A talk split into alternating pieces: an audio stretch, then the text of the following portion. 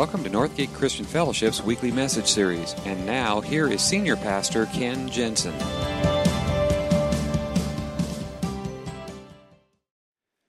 So, we're beginning this year with a series we're calling Vital Signs, and it's uh, dealing with some of the key areas of our lives and, um, and making an assessment on how we're doing. The first of every year is, is kind of a good time to kind of take stock and, and uh, kind of evaluate your life and where you're going and how you're doing in certain areas. And so, what we've done through this series is um, taken some of those key areas, and we started in week one just talking about your spiritual life and spiritual health.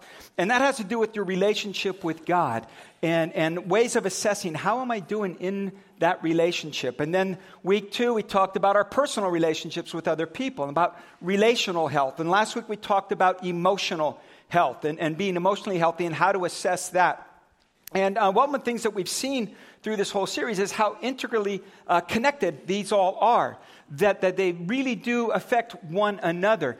And today we're going to talk about one area that may not seem at first glance to be that connected uh, to all the others, um, but it really is. Today we're going to be talking about financial health. And, um, and really is connected to all these other areas. For instance, um, your, your financial health affects your emotional health. And if you don't believe that, let me just ask you what do you worry about most? It affects your emotions. It really does. Um, it, it's, uh, uh, let me ask you this one. How do you feel when you got your W 2 statement and saw how much taxes was taken out? Affects your emotions, okay? It affects our relationships as well. It is one of the leading causes of marital conflict. It's in the top three of reasons for divorce. Uh, it affects our relationships. You don't have, watch a few episodes of Judge Judy and see how many friendships and families have been destroyed by unpaid loans. It, it affects your relational health, and it actually affects your spiritual health. You think, no, no, no, it has nothing to do with. Oh, yes, it does. That's why Jesus talked more about your finances and possessions than any other single topic. In fact, he said, your, your pursuit, pursuit of wealth, you're, you're, you're striving after uh, wealth and possessions, that is the number one conflict, uh, uh, competitor that God has for your heart. So he talked about it in those things. It's a critical area of our lives and it needs to be kept healthy. And so today we're going to be talking about that. Uh, and we're going to be looking at a passage. It's actually from a letter that the Apostle Paul wrote to a young pastor named Timothy. It's in our Bible uh, as it's called First Timothy. It's the first letter that we have of Paul writing to Timothy. Now, Timothy was a young pastor. And so in this letter, Paul gives him some instructions in general about financial health, but then he also says to him, here's the things you need to teach your church. So, like, if you don't like this sermon, it's not my fault, okay? Uh, this, is, this is what Paul said that we as pastors are supposed to teach you people. So, um, if you want to follow along, it's 1 Timothy chapter 6. and it's actually towards the end of this letter, um, beginning in verse 6. And let me just read it to you if you don't have yours with you. Says, Godliness with contentment is great gain, for we brought nothing into the world, and we take nothing out of it. But if we have food and clothing, we will be content with that. Those who want to get rich fall into temptation and a trap, and into many foolish and harmful desires that plunge people into ruin and destruction. For the love of money is a root of all kinds of evil. Some people eager for money have wandered from the faith and pierced themselves with many griefs. Skip down verse 17. So he says, Command those who are rich in this present world not to be arrogant or to put their hope in wealth, which is so uncertain, but to put their hope in God, who richly provides us with everything for our enjoyment. Command them to do good, to be rich in good deeds, and to be generous and willing to share. In this way, they will lay up treasure for themselves as a firm foundation for the coming age, so that they may take hold of the life that is truly life. Paul gives these instructions to Timothy, but then he says, This is what you need to teach people when it comes to financial health. And by the way, if you're here today and this is your first time or second time, or you're not a Christ follower, you don't consider yourself a believer, you just came here and maybe you're just kind of investigating the whole thing, I just want to tell you this works for you too. Okay? It really does because I really do believe that the Bible is very, very practical. It is meant to be applicable to our lives. It is kind of God's instruction to us, and this is how He intended our life to be. And, and it's truth whether you believe it or not. And you can put these principles into your own life whether you're a Christ follower or not. But if you are a Christ follower, it is absolutely imperative that you get this and that I get this.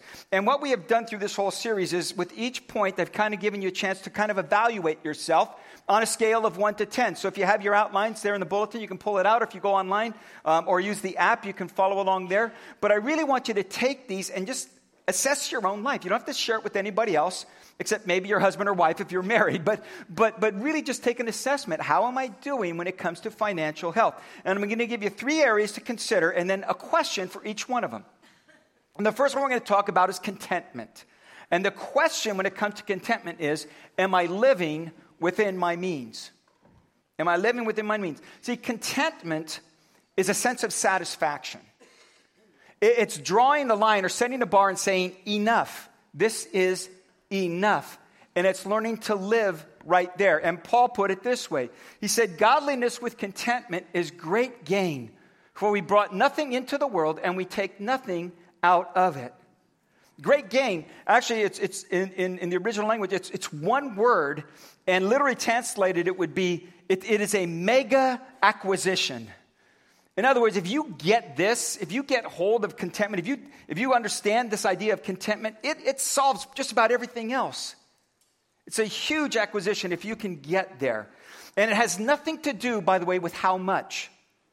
It has nothing to do with how much. He goes on, for we brought nothing into the world, and we can take nothing out of it. Let me ask you, how much did you bring into the world? You need a hint? It's, it's right there. Nothing.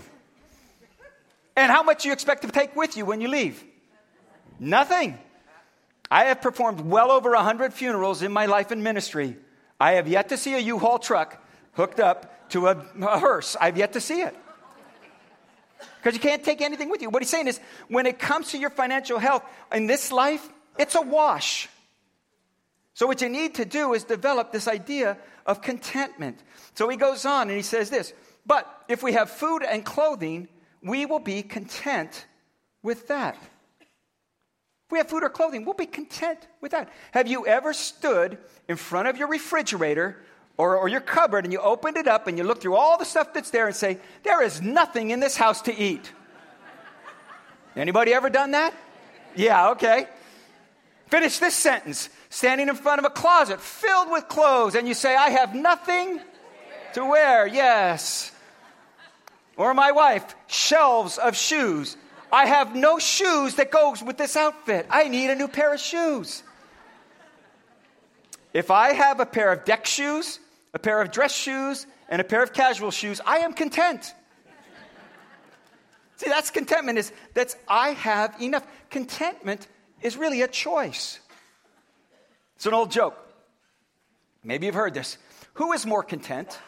The man with $12 million or the man with 12 children? The man with 12 children, because he doesn't want any more.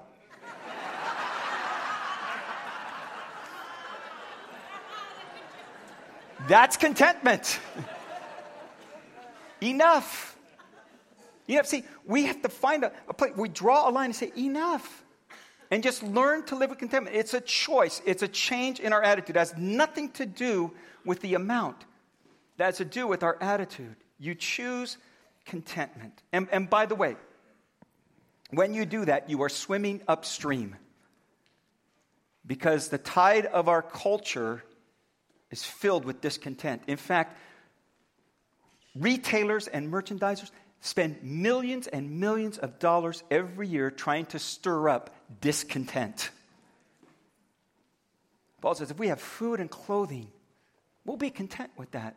Now, God is not stingy.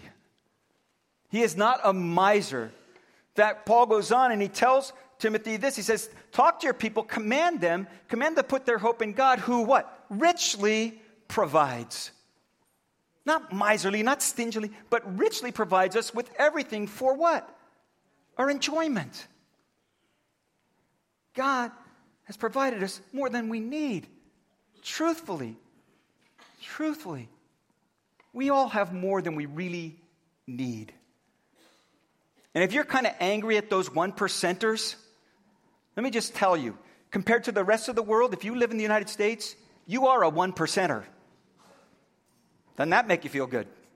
But I don't have enough. No, yes, you do. You just got to learn contentment. How do you do that? You live within your means. How do you live within your means? You develop a budget. Because you can't live within your means unless you know your means. and a budget is just simply these are the means that I have to live. Now, back in October, we did a whole series. This, this sermon today is just scratching the surface. We did a whole series, and if you weren't here through the month of October, I really encourage you to go back. It was the ABCs of Financial Freedom. It's based on a book by Barry Cameron. We actually had him come, and he, he shared the last sermon in that series. Um, and we have some books that we gave out from that. It's a, there's a book about it, and then there's a workbook that has how to put together a budget how to get out of debt, how to do all those things. And if you weren't here in October, we have these available to you. We make no money on this. In fact, we're selling them at a loss, um, but you can pick them up at the information desk for five bucks, the workbook and the book together. And it will help you establish a budget. Now, I know some people say, no, no, but a budget is too confining. It's going to tell me what I can't buy. It's going to make my life miserable. It's such a pain. No, real misery and real pain is not living within a budget. You want to know pain and misery? That's where it's at. So, on your paper there, on a scale of 1 to 10, when it comes to living within your means, where would you mark yourself? Second area has to do with debt. And the question to ask yourself in this one is Am I free from or am I trapped in debt? In the same way that living within our means um, is swimming upstream, so is getting out of debt. We live in a culture that encourages debt. We don't call it debt, we call it credit. But when you buy something on credit, it puts you in debt. Yes, that's how it works. The credit card that you have is not a credit card, it's a debt card. The next time you go to use it, just say, okay, I'm putting myself in debt. Well, maybe I don't want to do that. Look at what Paul said. Those who want to get rich fall into temptation and a trap and into many foolish and harmful desires that plunge people into ruin and destruction. Now, we have a 21st century spin on this one. Because you see, you don't need to want to get rich anymore. You can just pretend you're rich. That's what a credit card does. I am buying things that I can't afford. I am pretending to be rich. And it puts you in debt and it puts you in slavery. We have taken this to a whole new level. And the results are the same it's a temptation and a trap. We are lured in by our own desires, foolish and harmful desires he says. Here's what's foolish about it the moment you buy something on credit and you walk out the door with it, it loses some of its value, like right away. And when you're putting it on a credit card and you're paying it off over, there's interest. So you're actually ending up paying more for something that's worth less. That's called foolish. And, believe me, I know it firsthand. I've been foolish. I, I read this uh, this week. I don't know if it's true, but I read it on the internet, so it's got to be. but I read this week that Sears actually makes more on credit payments than it does on selling merchandise. Now, I, like I said, I don't know. I read it on the internet, so it's got to be. I don't know for sure if it's true, but I have a feeling it is. And when you hear things like 12 months, same as cash, interest free. If you pay it off in 12 months, interest free, same as cash. No, it's not. No, it's not. Cash is the same as cash. Credit is not. Most people, 88% of people, do not pay it off in that 12 months and end up paying more than they originally wanted to. says that's foolish and it leads to ruin and destruction. Do you know that over 819,000 bankruptcies were filed this last year, just in 2006? 16, excuse me. That's ruin and destruction. And it's not just a financial toll that it takes on us, Like I said before, it takes an emotional toll on us. We worry, we, we fret, we get angry, we get frustrated by it. It has its emotional toll on us. We already talked about that. And it has a spiritual toll. Paul goes on. He says, For the love of money is a root of all kinds of evil. Some people, eager for money, wandered from the faith and have pierced themselves with many griefs. Wandered from the faith. It affects your spiritual life. He actually coins a word here. This love of money, it's a, it's a three words there. It's actually in the original language, the Greek language, one word. And it's a combination word. The first one is love, and the other word has it's the word for silver. What he's saying is money love is a root of all kinds of evil. Silver love, possessions love, stuff love, wealth love is a root of all kinds of evil. It puts us on this path and sometimes causes people to wander from the truth. Jesus put it this way No one can serve two masters. Either you will hate the one and love the other, or you'll be devoted to the one and despise the other. But you cannot, you cannot serve both God and money. How do you get free from this trap? How do you get free from that bondage of debt? You have to have a plan. And by the way, the workbook has that plan for you. First, you got to get honest about it and list all of your debt. Say, this is, this is what I owe, this is what I owe, all of it. List it all together. And then you need a plan to get out of debt. And you can do this. First thing you do is you have some plastic surgery. and you cut the plastic out of your life. and then what you do is, when you list it all, take whatever debt you have that has the lowest balance. The lowest balance. Some people say, well, shouldn't I start on the one that has the highest interest rate? No. Start with the one that has the lowest balance. Uh, uh, Ramsey talks about this. Dave Ramsey talks about this in, in his book. Um, and it's actually also here in the ABCs. Because what happens is you want to build momentum. It's called the snowball effect. And what you do is you take that one that has the lowest amount and you pay everything that you can on that card. And then minimum payments on everything else. And then what happens is you actually pay something off and you've got momentum now. It's like that snowball rolling downhill. And once you pay that one off, then you take and attack the next one, the next highest balance. And you take whatever you were paying on that lowest one, you add it to the minimum payment on this one, and you start working on that one. And you pay that one off, and then you take the next one, and the next one, and the next one in that order. And that's the idea. You got to develop a plan, you got to stick to the plan, you got to keep working the plan, and get yourself out of that bondage of debt. So, on your paper, on a scale of 1 to 10 when it comes to debt. Where are you? Where are you? Are you free from? Are you trapped in? Or are you actually overwhelmed by debt? Where's your X? Back in October when we did this, got a, since then actually, we've gotten a number of letters and emails and um, updates on, on where people are at, people who have taken on this thing. And this is one I just want to read you from one couple. They said, We were inspired and excited by the sermon presented by Barry Cameron on the ABCs of financial freedom and living more generous lifestyle.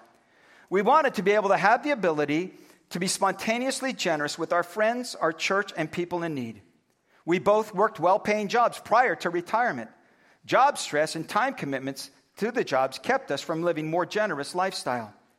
So after retirement, we had time and had been scaling back our expenses, but still felt the stress of paying the mortgage and other bills while on a fixed income. We dove into the book and workbook for the ABCs of financial freedom, and we made a commitment to God to become debt free.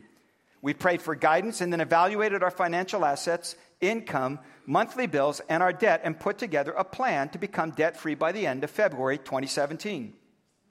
Through this process, we came to accept that our financial resources were a gift from God, and we truly were managers of God's resource.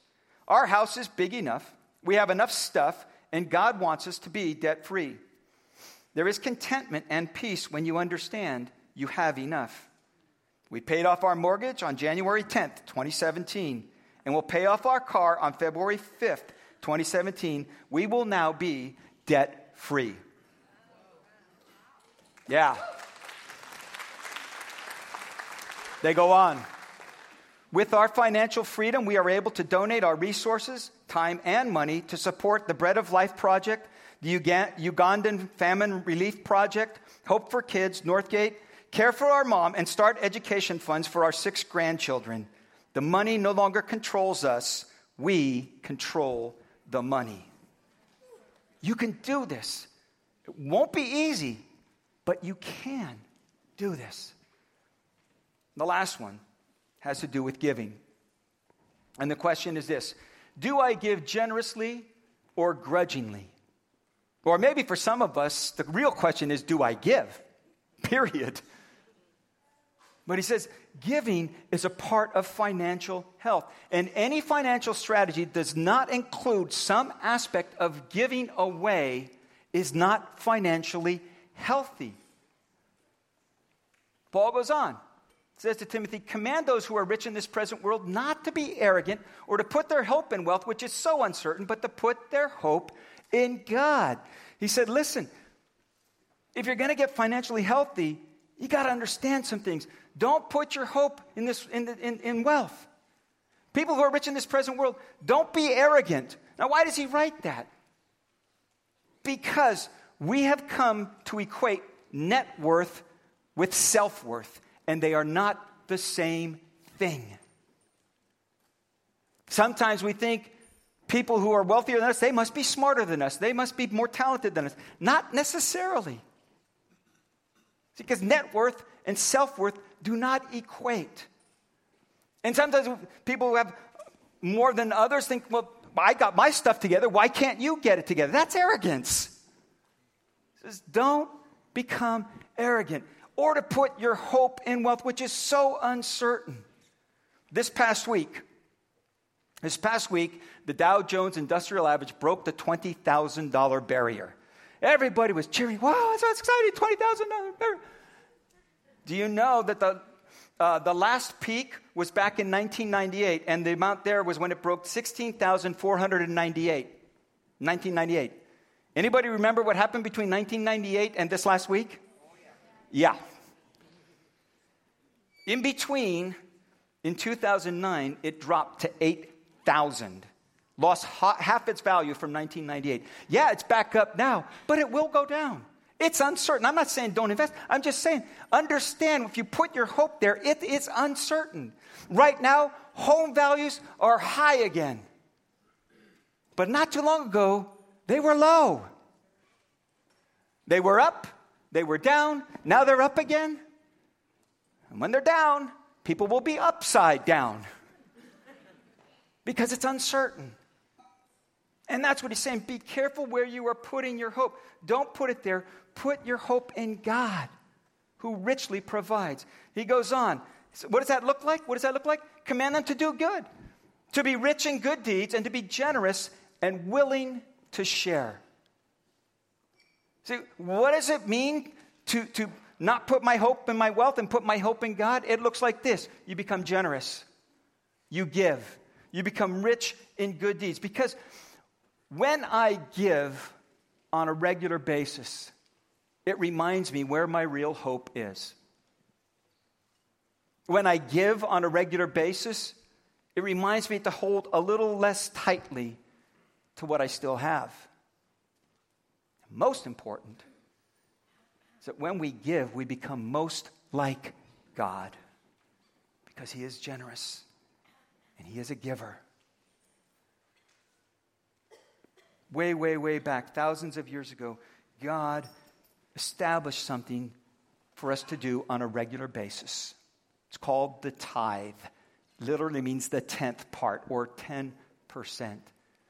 And he said, To those who put their trust in me, the first thing you do is you give away 10%. You give back to me. It's already mine. I provided it for you. Now, to remind you of that and not to put your hope too much in it, you give back to me. In fact, that's what it says in Deuteronomy. The purpose of the tithe was to teach you to keep God first in everything.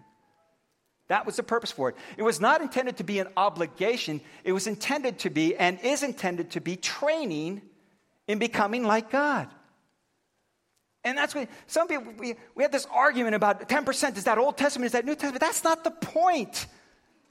It's not meant to be an obligation. It's not meant to be a duty. It's not. It's meant to be training in generosity and becoming like God because He is generous. Doing this will teach you to put Him first. So, from actually before we were married, but ever since we have been married, my wife and I, the very first check, the very first outgo, is 10% back to the church, back to ministry, back into God's work.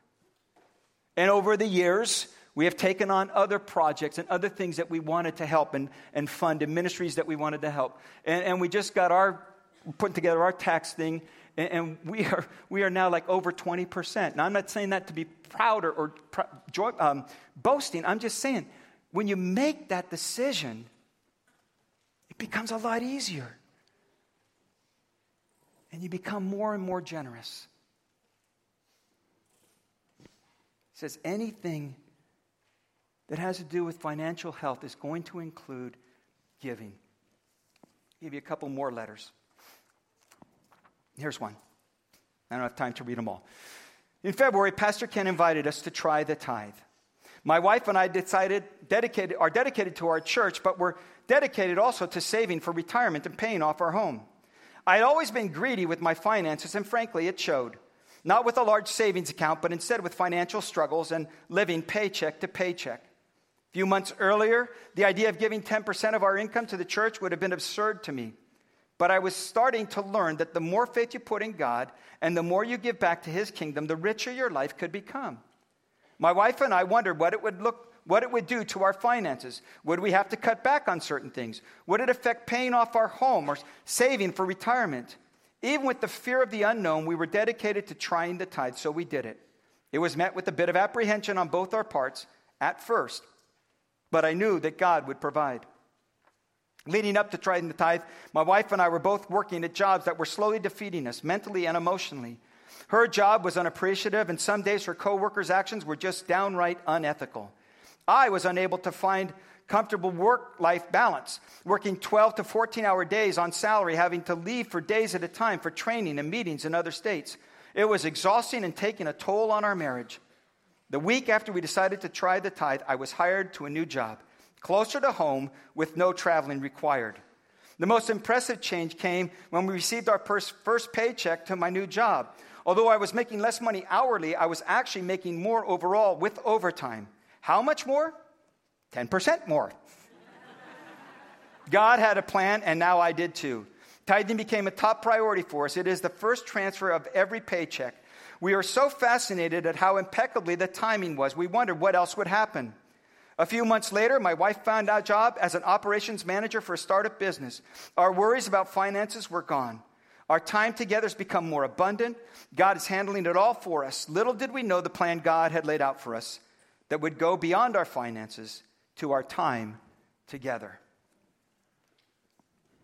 Believe it or not, living generously is for your benefit. And it may not always result in a better job or unexpected income. It may not always be financial, but it is far more fulfilling and far richer way to live. So, on that little paper there, on a scale of 1 to 10, when it comes to generosity and giving, do you do it generously? Do you do it at all? Or do you do it grudgingly? The reason for all of this, Paul says, this is what he ends it all with. Teach them these things, he says. Command these things to them. Let them understand these things so that, so that they may take hold of the life that is truly life. Would you bow your heads with me? Financial health, I think, is one of the most important goals you can set for your life because it affects so many other areas. I will also tell you it is probably the most difficult area to challenge. It will take constant attention, constant assessing, constant evaluating because you're swimming upstream. But it is worth it. It will improve the quality of your life. So, as we close, which of those three vital signs, when it comes to financial health, do you need to address most? It might be living within your means. It might be getting rid of debt. It might be just developing a generous spirit and giving heart. I'm going to tell you, you're not going to do this in your own strength. Yes, it will take constant attention and assessment on your part, but it will also take a strength that's higher than yours because we're swimming against a culture that encourages all the opposite. What I'd encourage you to do today is just make a decision about that. And maybe one of the best things you can do is pick up one of these books and workbooks so you can get started in following through on that decision. But today, just for now, just a decision. If you're here and you're going to say, you know, in all honesty, when it comes to my finances, not very healthy. Some things need to change. Today, I'm making a decision to change some things when it comes to my financial health. If I could pray for you, because I know you can't do this in your own strength, I would love the chance to do that today. And I'm going to ask you to do something we do every week. Just if you could use some prayer in this particular area, would you just raise your hand and hold it up for a moment? And as you do, look up, catch my eye too, because I want to acknowledge you and tell you I'm praying for you. Yeah, yeah, yeah. Yeah.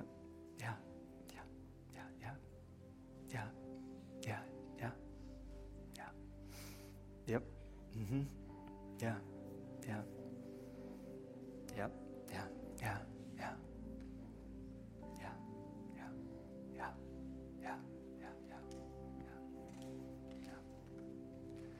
Now, if you're not a Christ follower, I, I want to be really, really clear because mostly today I was speaking to those who are who are followers of Jesus Christ, and maybe for you, it's it's a first step of faith.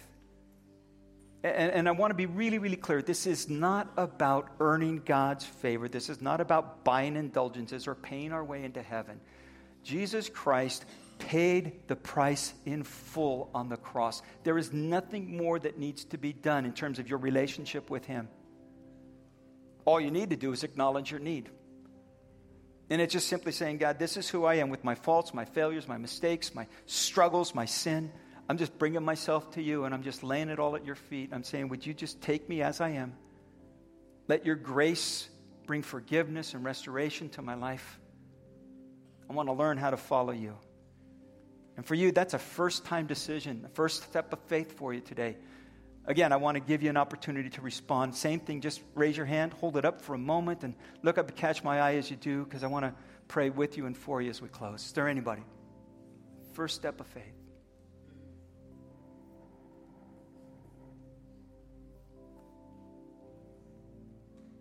All right. Yeah. So I'm going to invite you to just make this your prayer. Whether it's a first time step of faith or a renewal or this one area of your life, it simply goes simply like this Lord, here I am with my struggles, my faults, my mistakes, my failures, my sin.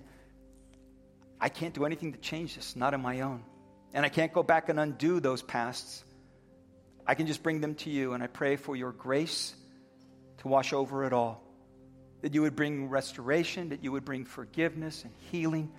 You would set me on a right path. And whether it's a first time decision or, or just this one area, God, the prayer is the same. We can't do this on our own. We need you. So we're entrusting our lives into your hands and asking for your grace, your mercy, and your strength as we move forward in this. In Jesus' name, amen. Amen.